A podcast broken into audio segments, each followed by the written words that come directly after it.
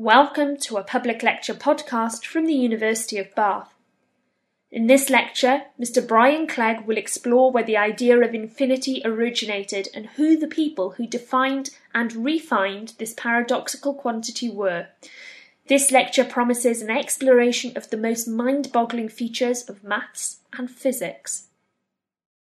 No end of people delight in telling me that infinity is a very big subject, and so I, I really want to ease into it gently by thinking a little bit about large numbers.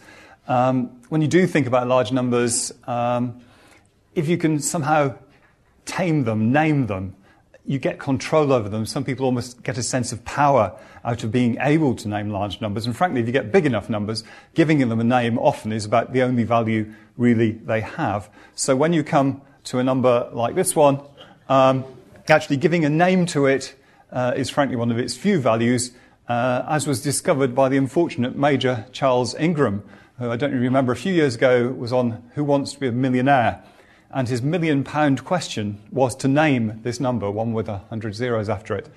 Uh, and he was given a choice of four, as you do on the programme. It could have either have been a Google, a Megatron, a Gigabit, or a Nanomole.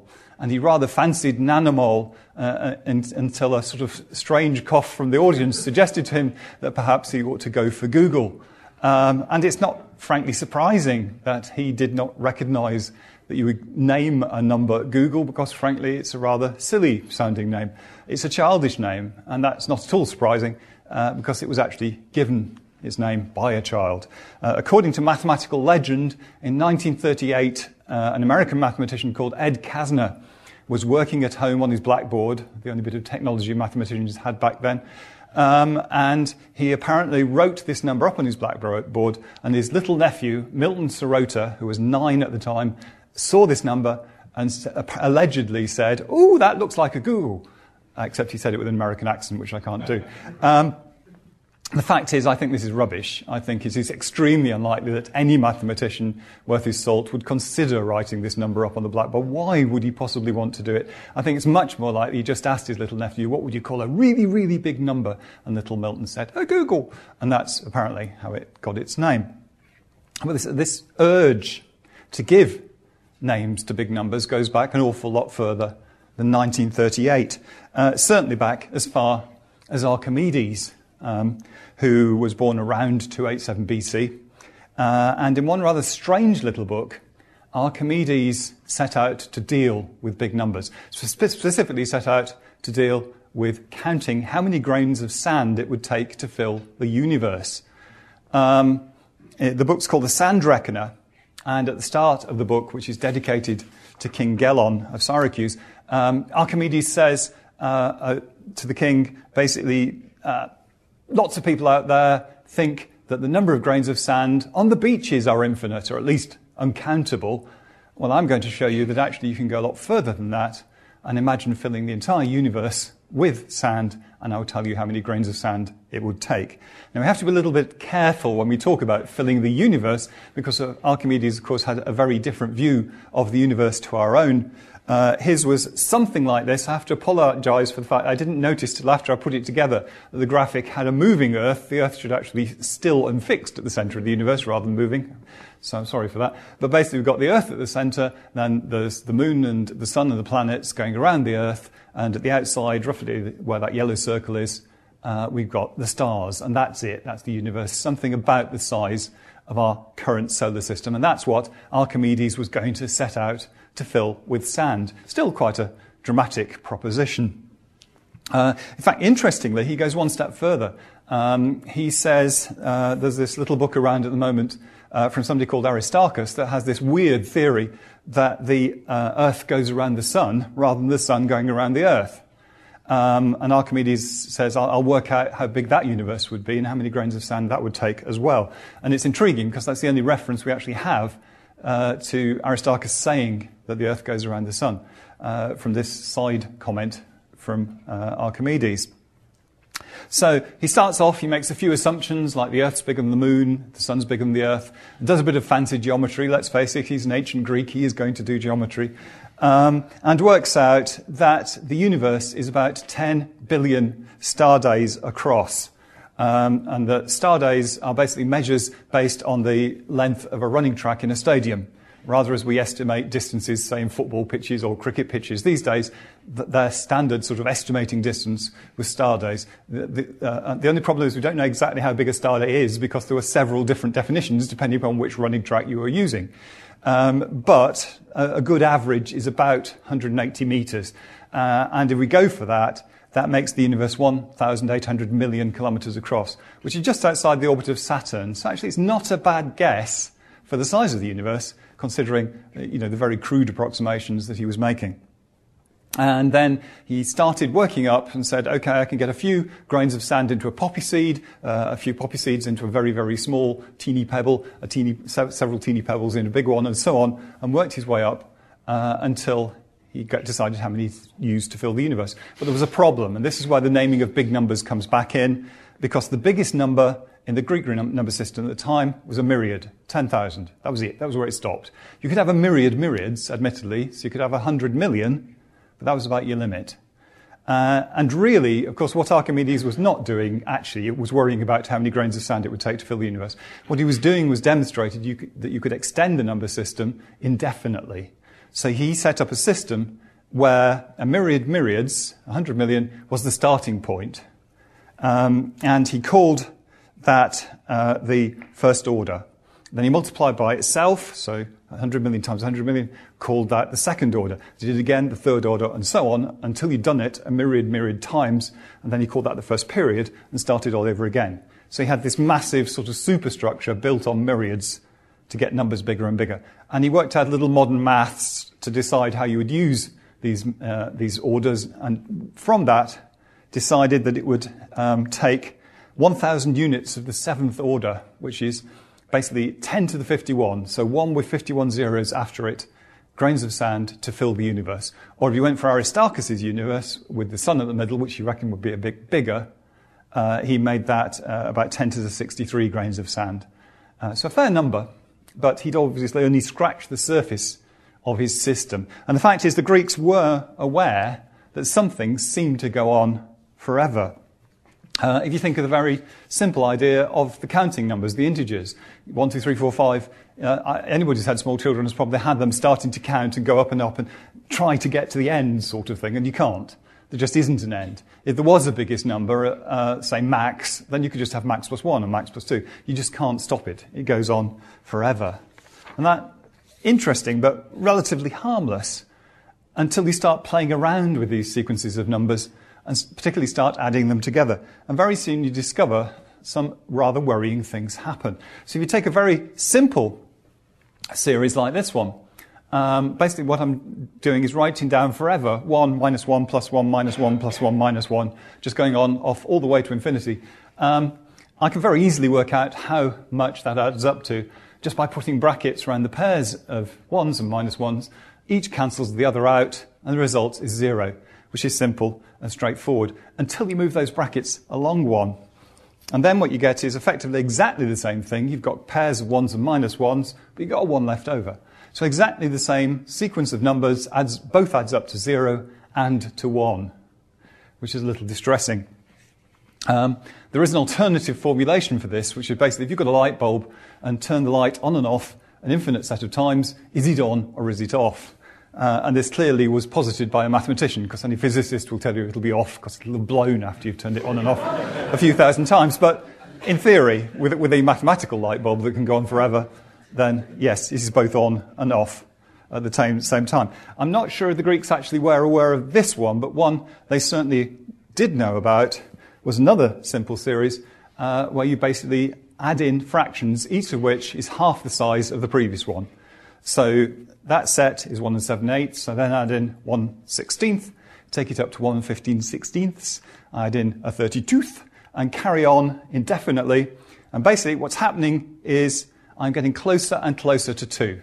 And if it's somehow I could have the whole infinite set of fractions, it should add up to two. It's heading towards two as a value.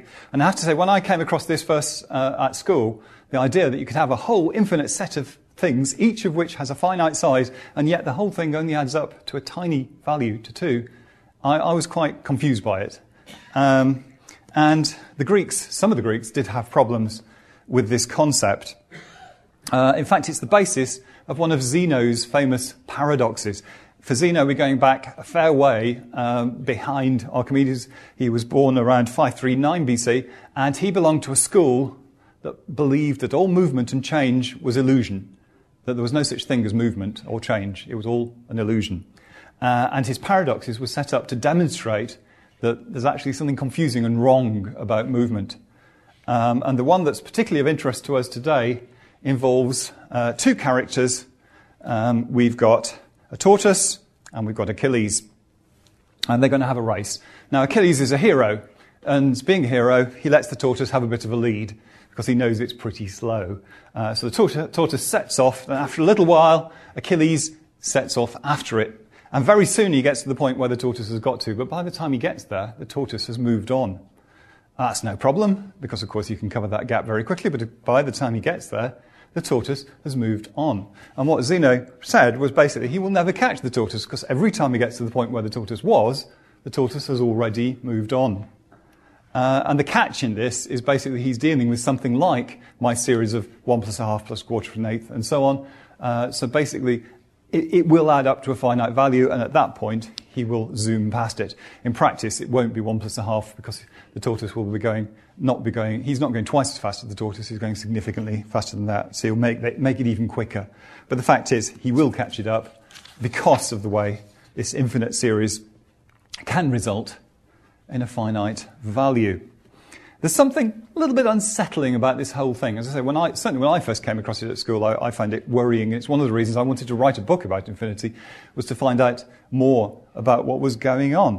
Uh, and the Greeks, in their word for infinity, they called it apeiron. Uh, excuse my pronunciation, I didn't do Greek at school, so if that's wrong, apologies, but roughly apeiron. Um, and that word had negative connotations, a bit like, like chaos does today. Um, apeiron was unbounded, it was uncontrolled, it was dangerous. That was what infinity was like. And the man who basically took it in hand and sorted it out was arguably the most famous of the, oh, certainly one of the most famous of the Greek philosophers, Aristotle. Um, we've jumped forward a little bit now, back to three eighty-four B C. He was born in Stagira.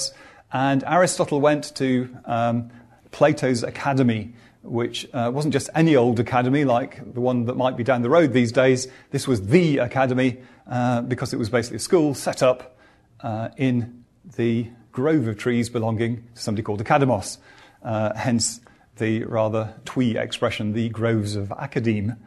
Um, and this, this is where Aristotle got his early learning, and he was, of course, a great philosopher. I have to say, as an aside, he was a hopeless scientist. Almost everything Aristotle ever said about science was wrong. Uh, but that's the context of the way people thought about things in those days. I mean, just as an example, Aristotle said that women had fewer teeth than men. Um, nobody bothered to check. They just took it because it was Aristotle, must be right. And for literally hundreds of years, they believed that women had fewer teeth than men. Nobody bothered to count and find out. Um, it was basically the way philosophy was done. You sat down, you thought about it, you argued, and the best argument won. And in the classic armchair musing fashion, Aristotle got to work on infinity. And he decided infinity had to exist.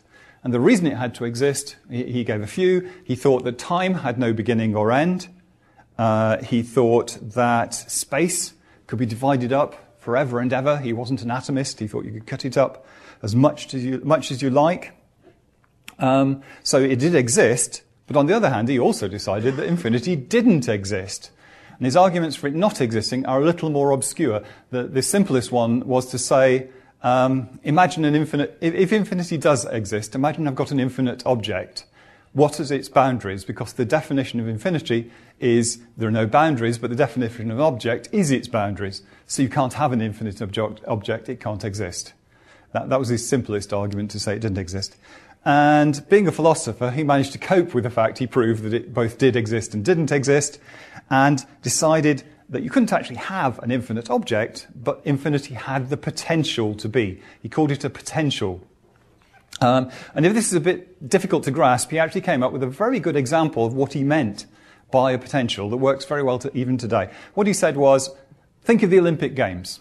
Uh, imagine that a little green man comes down in a flying sau saucer. Well, actually, that's my edition. But imagine a little green man comes down in a flying saucer and says, um, do the Olympic Games exist? You would say, of course they do. You know, ridiculous question. Of course the Olympic Games exist. And the little green man says to you, okay, show me these Olympic Games of which you speak. And you can't.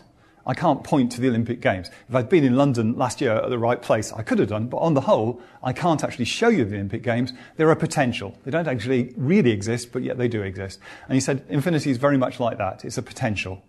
It's something I can't point to, but does nonetheless exist. I ought to say before I leave the ancient Greeks that when we look back at them and the way they worked, it's d easy to misunderstand what was going on in their heads because they thought very visually. This is why they were, were so into geometry. Um, they didn't do mathematics the way we do, and that can lead to confusion. So, for instance, what we would now do as algebra and consider quite simple, unless you find algebra painless, Uh, painful, they would have serious problems with. So if, for instance, you had an incredibly trivial equation like this, the Greek equivalent of this equation would be the A and the B taken together equal to the B and the C taken together, all written out in text without any spaces, because they didn't bother with spaces. And frankly, doing arithmetic with that would be a bit fiddly, to say the least. It just wasn't practical. Um, and uh, another problem was uh, that they didn't deal with fractions in the same way we do. Uh, they did have fractions, but instead of saying the half, a half of something, they said the second part. And they actually were thinking of something totally different. Where we think of a half as being something cut in two, they actually thought of a second part as something that would fit into something else twice. So they've got a whole thing that fits in something else twice. It's a sort of inversion of the way we look at fractions. And interestingly, this visual approach can be useful when you look at something like that infinite series of one plus a half plus a quarter plus an eighth. Because the way the Greeks would have seen it is, think of a box that's this sort of size, and what I'm going to do is put in a unit object, what a size one, and then I'm going to put in an object that's half, and then a quarter, and then an eighth, and then a sixteenth, and so on. And I think it's actually much more obvious visually that this is never going to get past two than it is when you write down the equation, one plus a half plus a quarter plus an eighth, which it isn't obvious, isn't going to go past two. So in some ways that visual approach was helpful. Uh, but even so, there were some visually derived fractions the Greeks had real problems with. Uh, and there's no better example of that than the affair of Pythagoras and the diagonal of the square. Uh, Pythagoras, we're jumping back again in time. This is my last jump about. I'll head forwards from now on. Uh, Pythagoras, uh, circa five sixty-nine B C, uh, had a school that worked on whole numbers. The whole the picture of the universe was very much built on whole numbers. Uh, they actually gave meaning to the numbers. So they said the odd numbers were male, the even numbers were female, each number from one to ten had a very specific meaning. They thought the whole universe was built on these numbers. They did allow fractions. You could divide one number by another, but as long as you were always dealing with whole numbers. And yet they had a serious problem when they started looking at the diagonal of a square.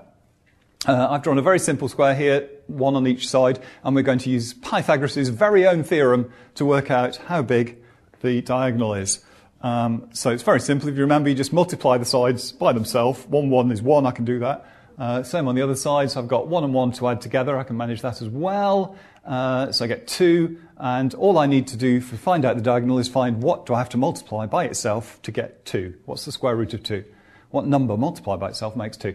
Um, and they said, fine, of course, you know, it's going to be a ratio of two numbers. Uh, we can cope with that. Now, it's clearly not one. One's one is one. It's not two because two twos are four. It's something in between.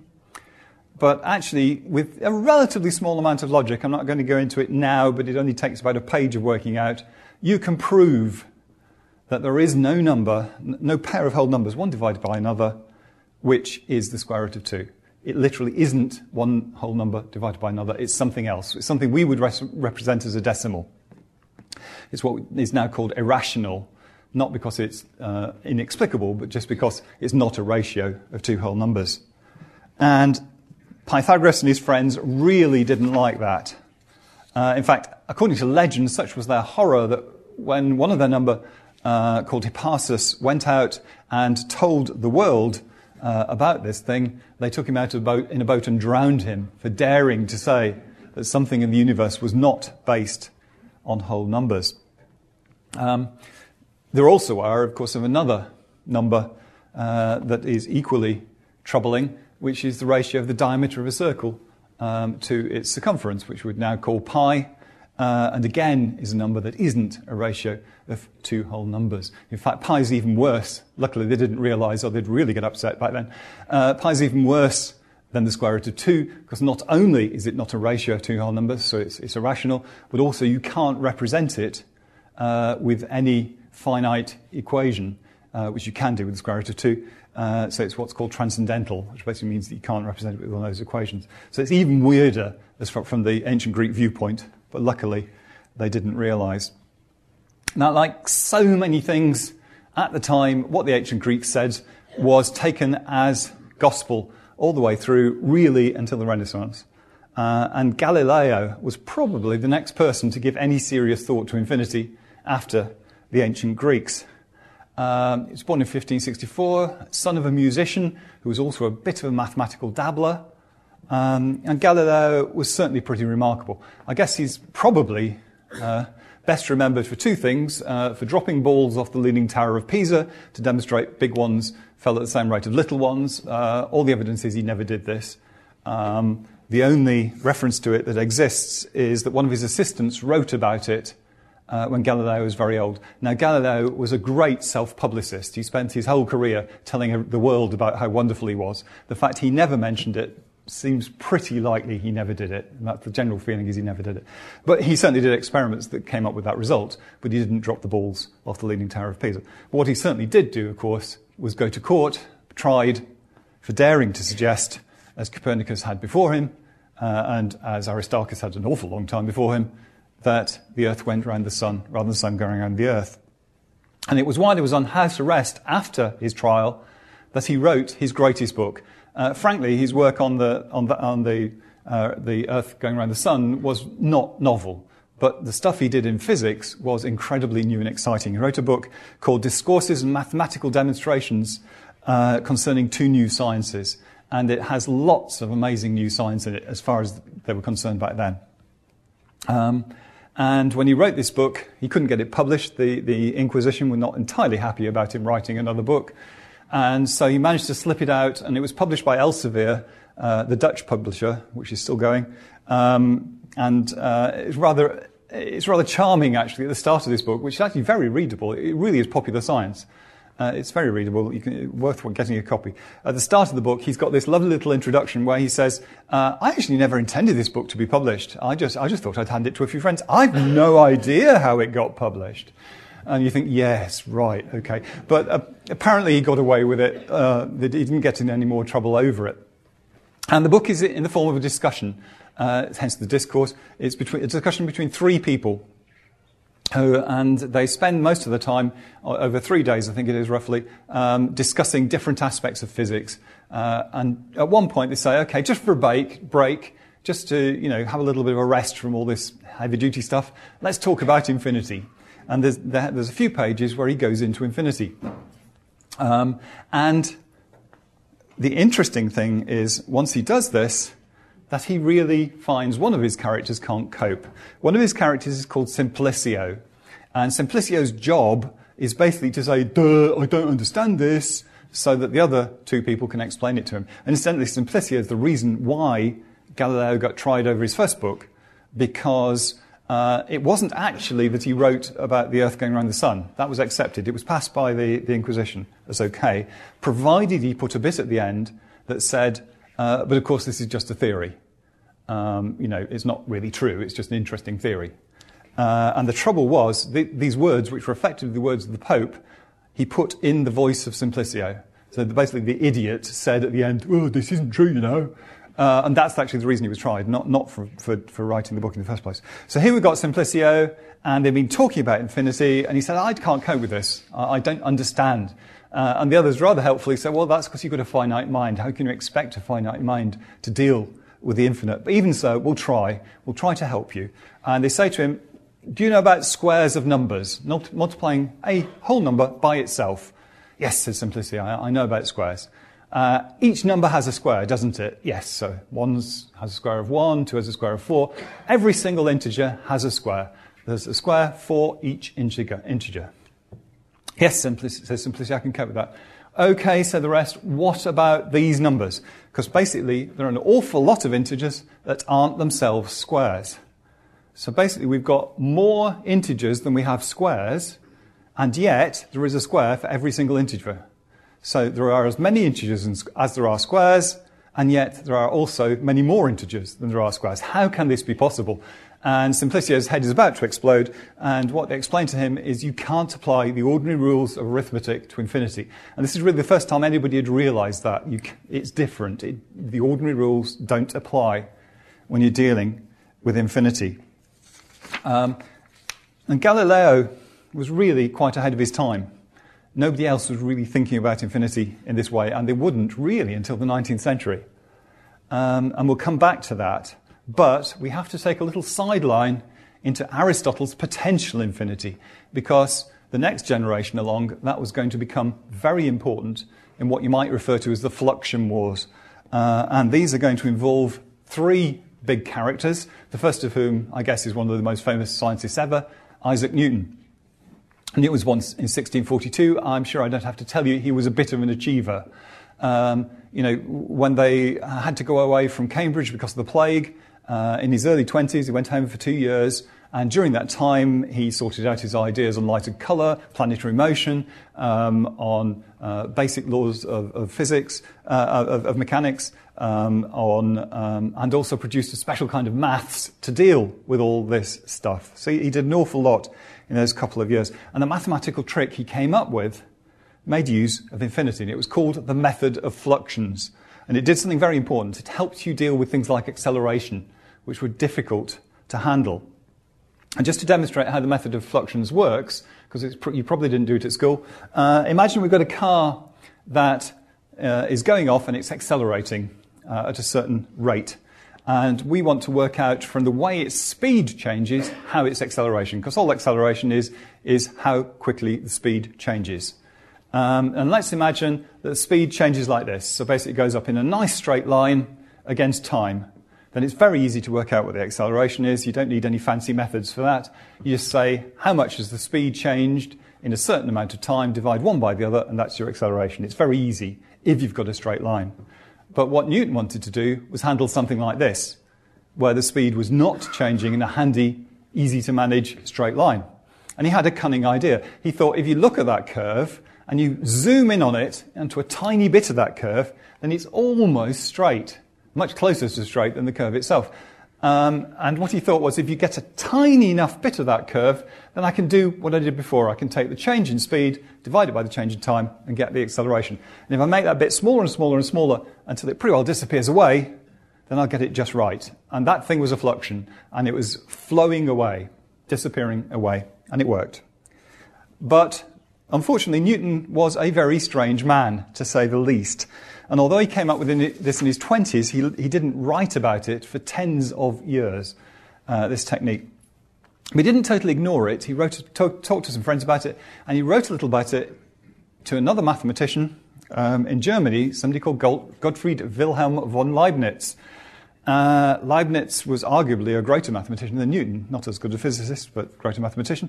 And Newton wrote this to him to explain fluxions, which, as you can see, just explains it all, really. Um, this was actually quite a common uh, approach at the time. If you had something that you wanted to prove precedence, that you thought of it first, um, but you didn't want to actually give it away, what you would do is write down a summary of your idea. I have to say his summary was very vague. This is what he actually wrote down, um, which frankly I don't think is awfully informative, but he felt that was enough to explain what he was doing. Uh, but he actually wrote it in Latin, uh, so he wrote this, and that all, all you do is just count how many le- of each of the letters there are. So that's just saying there are six A's, two C's, one D, and so on through the letters uh, in that statement. And he sent this off to Leibniz. Now, a little while later, longer before Newton published his method of fluxions, Leibniz came up with his own method for dealing with exactly the same problem. Um, he didn't just write a few letters to Newton, he came up with his method. And his method he called calculus, uh, which you're more likely to have heard of than the method of fluxions. And he used this notation that's still used in calculus today. Newton didn't. Um, It was exactly the same thing. It was just approaching it from a, a slightly different way. Now, N- Newton did not like competition, to put it mildly. He was furious. He was incandescent. He accused Leibniz of plagiarism. He said he had stolen his ideas. Of course, he did it in the very sort of cold and careful and polite way uh, of the time, but nonetheless, he said that he had the idea first and Leibniz had stolen it. Um, he actually got somebody to write a paper at the Royal Society effectively saying this. Now, Leibniz was not happy, as you might imagine. He was a fellow of the Royal Society. He complained, uh, and he said he wanted it investigated. And so the Royal Society set up a commission of eleven men to decide who had priority, who came up with the idea first. And it was considered so important that the president of the Royal Society himself wrote the report uh, that vindicated Newton and said that Newton had come up with the idea first. And somebody in the audience certainly knows the interesting point of this, I can tell, uh, which is uh, this was not totally surprising because the president of the Royal Society was, of course, Sir Isaac Newton. So basically he wrote his own report saying that he had come up with the idea first. Uh, and this sounds funny, it sounds trivial, but actually there was a rift between British and American, math- uh, British and European mathematicians that lasted about one hundred years as a result of this argument between these two, who uh, who came up with the idea first, and also, frankly, because Newton was so sneaky about it. But impressive though this argument was, I said there were three people involved, uh, and the third person is quite interesting as well. Here's Bishop George Berkeley, um, who was well known uh, as a philosopher. And uh, quite a character, actually. He was, we think of a bishop possibly a bit, a bit old and fusty. He was actually a lot younger than Newton uh, and had had quite an interesting life. He'd been out to America, tried to set up a school uh, in the West Indies. He'd done all sorts of interesting things. Um, and he was not happy about calculus. And he wrote uh, a wonderful attack on calculus called The Analyst, a discourse addressed to an infidel mathematician. Now, the infidel mathematician in question was actually not Newton or Leibniz. It was Edmund Halley, uh, the discoverer of the famous comet. Uh, and Halley, uh, who was both Astronomer Royal and the civilian professor of geometry at Oxford, um, had really upset Bishop Berkeley because he was an atheist and he had persuaded one of Berkeley's friends to renounce Christianity on his deathbed, and Berkeley would not forget it, forgive him for this. And so he set out to find some way of getting at him. And the thing was that Halley was a huge supporter of Newton. Uh, he'd paid for Newton's great work, The Principia, to be published. You know, he, he really was very much in the Newton camp. And so by attacking Halley, he could attack Newton and his, his ideas, or vice versa. Uh, and he set out to show there was something seriously wrong with the method of fluxions and with calculus. Uh, and he came up with this rather nice expression. He referred to these things that, you remember, the, the maids basically made it smaller and smaller and smaller until it pretty well disappeared away. He calls those the ghosts of dis- departed quantities. The ghosts of departed quantities. And um, he said, frankly, that that was ludicrous, you know, that um, Halley got at him because he took stuff on faith. But how could you do maths with ghosts of departed quantities? That was ridiculous. Uh, and actually, he was not just sort of um, talking on his soapbox. There was a real problem with calculus, or the method of fluxions. Uh, now, I didn't want to put any equations uh, in this talk, um, but there's one little one I'm going to use, very tiny one. Uh, I've, uh, just imagine we've got a circumstance where we've got something accelerating away, and its speed is just the square of the time that's gone past. Um, so very simple relationship between the speed and the time that's gone past, and that uh, giving us the acceleration. Um, And what I want you to, uh, sorry, we were going to work out the acceleration given that relationship between speed and the time that's gone past. Now, using the method of fluxions, um, Newton would come up with a version of that that looks a bit like this, where these little sort of squashed O's are his, his things that are getting smaller and smaller and disappearing away, his fluxions. Uh, and what he would do is, okay, we'll get to this version of the equation, and then he would say, okay, what we'll do, we'll just um, cancel out the uh, fluxions top and bottom. Uh, that leaves us with this, and then what I'm going to do is remember to make it smaller and smaller and smaller till it disappears away, and once it has disappeared away, I find the acceleration is two times time. And anybody who did uh, differential calculus at school may well remember that the uh, if you differentiate time squared, you get two times time. So that is the acceleration. It's right. It worked. It was brilliant. But there was one serious problem here, because he'd made those little squashed O's into zero, nothing. And that meant in the middle section, what he's done is divide zero by zero. And as any mathematician will tell you, once you do that, you're in serious trouble.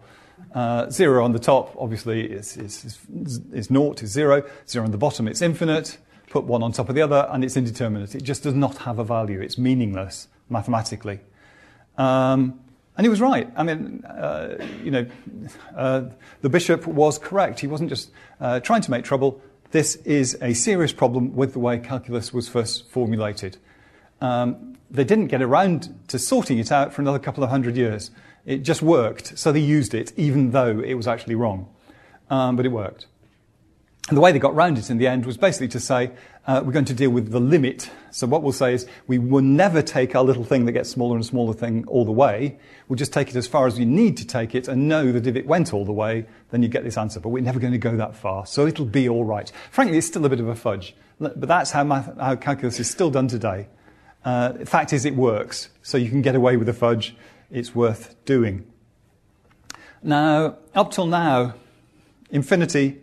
Um, had no particular way of referring to it uh, mathematically. There wasn't a, a symbol for infinity, infinity because it was never used. Once you got calculus, it's useful to have a symbol. And purely by coincidence, at about the same time as all this was happening, uh, another mathematician, John Wallis, who actually would be really famous had it not he not been a contemporary of Newton and sort of got hidden in the limelight of Newton, John Wallis um, came up with a symbol for infinity, which was this one. Um, nobody has a clue why. It's called the lemniscate, uh, and he just writes in a book about conic sections, so about three D shapes. He just, at one point, says, "Let this represent infinity," and nobody has a clue really why he said that. But ever since then, that's the symbol, the lemniscate, that we've used for infinity. One or two, one or two people have theories as to why it might be the case. Um, some think it has a vague, resem- vague resemblance to this. Uh, this was the Roman symbol for a thousand before they stole M from the Greeks. Um, so if you remember, myriad was the Greek word for um, ten thousand, but the, word, the, the M was used for a thousand. Um, and they, for, for some reason, they used this beforehand. And some people have said, well, thousand's a big number, and it looks sort of a bit like that. I think that's pretty unlikely, frankly. Uh, other people have said, well, omega is the last letter of the Greek alphabet. This is a small omega. Uh, it represents sort of the ultimate, as far as you can go. And, well, it's sort of like that, isn't it? Well, possibly. Um, frankly, it might just be that it, it sort of goes on forever. It's a loop, but a circle's too boring and confusing to have that as infinity, so we'll give it a twist. It might have been as simple as that. We just don't know. But that's the symbol that we use. Now, apart from Galileo, uh, really is ever standing out from the crowd, nobody had thought about the real infinity um, since the ancient Greeks. Um, the fact is, Aristotle's potential infinity was the one everybody was dealing with. This, this um, lemniscate symbol is about the potential infinity, something you don't ever get to, this idea of limits. You just use it but never get there. And it wasn't really toward, till towards the end of the nineteenth century that somebody started thinking about infinity itself, got back to Galileo's thinking about infinity. And his name was Georg or Georg, Georg, or Georg Cantor, who was a German, uh, and he pretty well went mad, partly as a result of thinking about infinity. Um, Cantor was born in eighteen forty-five, and he spent most of his working life at the University of Halle in Germany. Now, Halle is famous for its music. It is not famous for its mathematics. And his idea was very much that Halle was going to be a stepping stone to take him to one of the great mathematical universities like Berlin. And it should have done, because he was a brilliant mathematician. But his ideas on infinity particularly were so extreme uh, that other mathematicians, one, one in particular, blocked his way and stopped his career, stopped him from getting there. Now, Cantor's first great contribution to mathematics, which is going to be important for thinking about infinity, was the mathematics of sets. That's S E T S, sets. Uh, and Cantor took this idea and embedded it into the heart of mathematics. Sets are very simple things. They're basically just collections of stuff. So I can have the set of everything that looks like an orange, the set of everything that's called Brian, the set of the first ten things you thought of when you got up this morning. It's just a collection of things. But it's a collection that can be used in a very specific way in mathematics. And it, Cantor used it, for instance, to build up the basics of maths. So he used this theory of sets in order to demonstrate where all things like addition, subtraction, multiplication, and so forth could, can be derived from. He, he proved that effectively this was fundamental. Now, I'm not going to go into set theory in any detail. I don't need to really. But I do need to uh, put across one particular aspect of set theory, which is a property of a set called its cardinality. And if you've got a set of stuff, the cardinality is basically just how big the set is. And it's very simple and has a very useful property. And let's imagine I've got two sets. One is uh, the legs on my dog, and the other is the horses of the horsemen of the apocalypse. Uh, uh, and what I can do is basically work through the legs of my dog and pair them off with the horsemen of the apocalypse. And if I can do that one-to-one, so basically I use up all the legs and all the horsemen, I can say they have the same cardinality. This, they have the same size, the sets. And the interesting thing is I can do that even if I don't know how many there are. As it happens, I do. There are four, but I don't need to know that. As long as I can pair them off, without ever knowing how many there are, I can have see, say they have the same size. Now, that sounds tri- trivial when you're dealing with legs and a dog, and I ought to say, by the way, that no animal was hurt in the making of that slide. Um, but it's not trivial when we start thinking about infinity. Because infinite sets, so the set of numbers that is infinite, has some very interesting properties. Remember, Galileo's playing around with this idea of the whole numbers and their squares. Uh, you've got the set of the integers, so that's basically the set that has every single integer, and we've got the set of the squares. And we can pair them off, just as I paired off the legs of my dog with the horseman. So I can say they have the same cardinality. These two sets are the same size, even though one's bigger than the other. And in fact, um, Cantor showed that it was it was a necessity that if you're dealing with an infinite set, that it will have subsets, so bits within it that are, are of the same cardinality. That always happens with infinite sets. Um, and we'll come back to how really useful those are in a moment. But once you're dealing with the real infinity, if you like, rather than potential infinity, Cantor decided you need a new symbol. And he came up with a different symbol from infinity, not the one that we usually use. He used the first letter of the Hebrew alphabet, Aleph. And specifically, he referred to the size of the counting numbers, the cardinality of the integers, as Aleph null or Aleph zero. Basically saying, this is how big that is, but that means, the suggestion is, that's the basic infinity, there might be something bigger. Now, most people would say, how can you possibly have something bigger than infinity? But remember, he was a mathematician, and mathematicians take nothing on trust. It has to be proved. So until he checked, he was only happy to say that this is the basic infinity, there could be something bigger.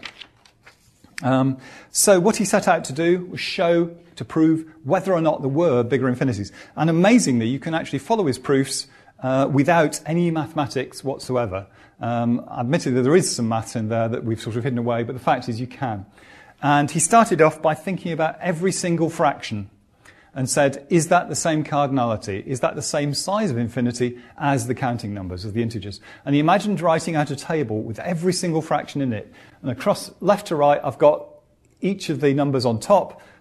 Going down, I've got each of the numbers on the bottom. So if this table goes off all the way to infinity, I've got every single fraction. In fact, some of them I've got an awful lot of. If you look down the diagonal, every single one of the diagonal that I've coloured yellow is one. So I've got an infinite set of ones in there. But the fact is I've got every fraction in existence in this table. And what Cantor did was find a way to move through the table systematically.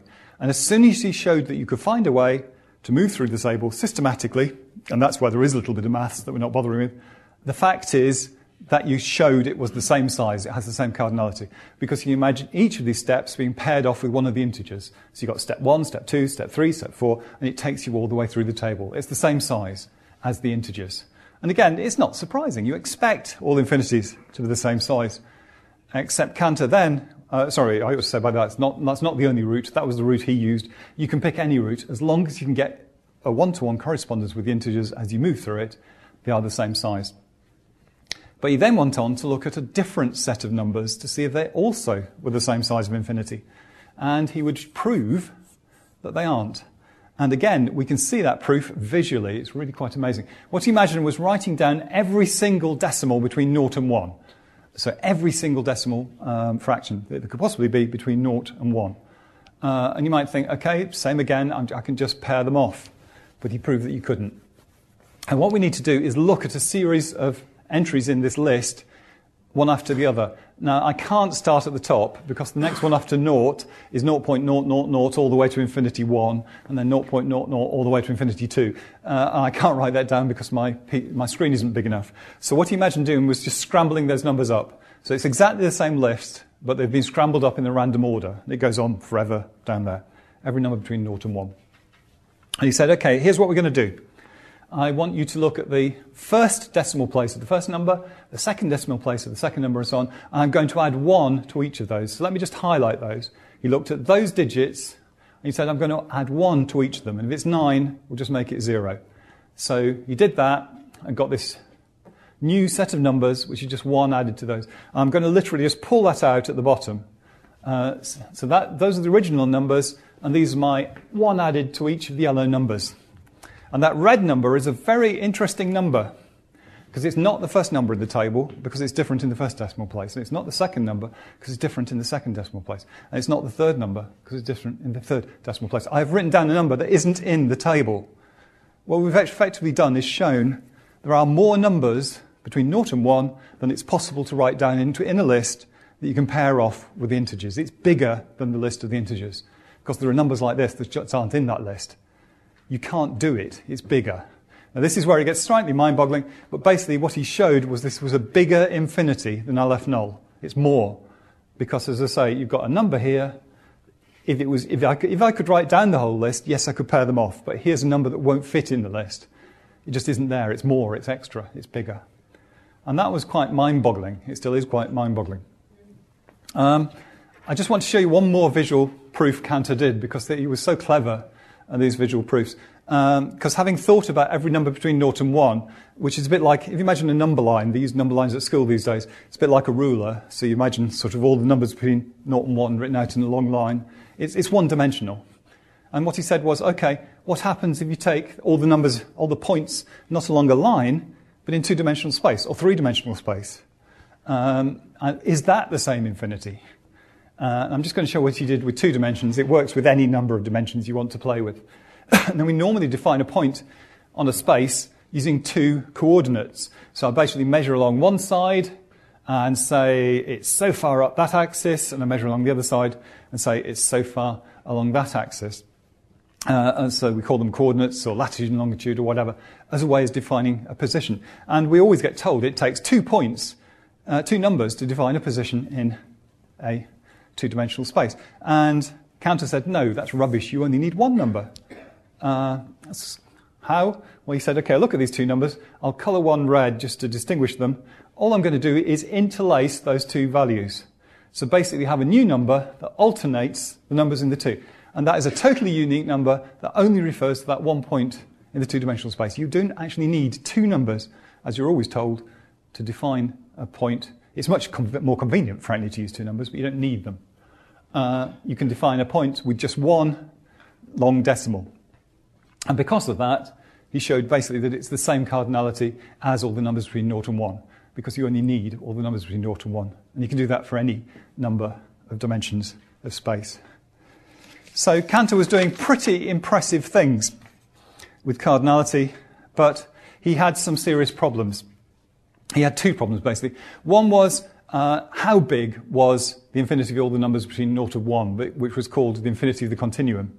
Um, was it the next Aleph up? So Aleph zero, Aleph null, is the infinity of the counting numbers. Was this Aleph one? He tried to prove that for years and years and years and failed. And that's one of the reasons he was pushed over the edge to madness. The other was that another math- math- mathematician, Leopold Kronecker, spent his whole career trying to ruin Cantor's career, because he so hated this idea, this whole business of thinking about infinity, uh, and was quite successful, frankly, at ruining Cantor's career. Cantor died in nineteen eighteen in a mental institution. Um, and it's really quite sad that part of the contribution to that was this idea of trying to work out, is it the next infinity up? Is it Aleph one that's all the numbers between naught and one? Because some years later, it were pro- was proved that it was a total waste of time that he ever even thought about that. And this is, this is a statement I often have to say twice so I can get my mind around it. But basically, somebody called Gödel later proved that it is impossible to prove whether or not it is the next infinity up. Okay, so you can actually prove that you can never prove There are some things in maths you can actually prove it's impossible to prove, and this is one of them. Um, you can prove it's impossible to prove whether or not it's the next infinity up. We'll never know. Can't tell. Now, few mathematicians would be as fussy uh, as Kronecker uh, in dealing with these problems uh, of infinity, but a lot were a bit mm, not quite sure about this. And when you start thinking about it, about is infinity real or just a mathematical game, it is quite a difficult one, to which there is no obvious answer. Frankly, most of the answer is we don't know. So if you look at some of the obvious things that could be infinite, is the universe infinite? We don't know.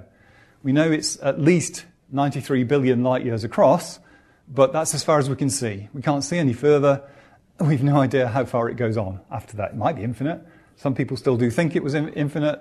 Some people in the past have thought it is. Some people think it isn't. Einstein thought it wasn't. Um, we don't know. Not sure. Uh, other things, does time divide up infinitely, as Aristotle said? Probably not. Chances are time sort of gets a bit granular. If you divide it up small enough, it's a bit like atoms of time. You can't divide it up anymore. It's the most likely possibility, although we're not quite certain about that. Uh, so is infinity real? Is it not? I'm not quite sure, but it, it certainly is fascinating and fun to think about. And to finish off, I just want to show you two of the paradoxes of infinity, the, the, the reasons why, for me, it is so fascinating. Uh, one of them is really quite simple. Uh, it's something called Hilbert's Hotel. And it's a very simple, interesting possibility. It's a hotel with an infinite set of rooms. It's got Aleph null rooms. So it's basically got one room for every of the integers, each integer, uh, all the way up to infinity. Um, and what we imagine is that uh, you're a visitor to this hotel. You come along and you want a room. And the um, the guy behind the desk says, sorry, can't let you have a room. It's entirely full already. Uh, but you're a great mathematician to say it's no problem. All you've got to do is move the person from room one into two, two into three, three into four, four into five, all the way through the hotel. One's now free. I've got a room. It's not a problem. Because that's how infinity works. Uh, and you're very happy. Uh, you go back to the clerk at the desk a little while later, and he's panicking again. And he's panicking because a bus has turned up with an infinite set of Australian tourists in it. um, and he has no clue of what to do with all these Australian tourists. But luckily, you're a great mathematician. You say to him, it's very simple. All you do is move everybody into the room with a number that's twice the room they're in at the moment. So one goes into two, two goes into four, four goes into six, and so on. Now, you're current guests are just in all the even numbers rooms, the whole infinite set of even numbers rooms, and you've got all the odd numbered rooms to put your Australian guests in. No problem. And that's one of the joys of infinity, the, the way that uh, Galileo discovered first the arithmetic doesn't work the same way as it does with ordinary numbers. The other thing I want to briefly show you uh, is even more mind-boggling, and that's a little mathematical thing called uh, sometimes called Gabriel's horn. And it's a very simple mathematical structure. It's basically just uh, a graph of one over x for every x bigger than one, uh, and then it's rotated around the axis. So it looks like a very long hunting horn. It goes all the way to infinity, getting thinner and thinner. And to demonstrate why it's so interesting, I just need to turn it over. And what I'm going to do is come along with some paint and fill it up with paint. And that's quite easy to do because although it's infinitely long, it only has a finite volume. You can, it only takes pi units of paint to fill it up.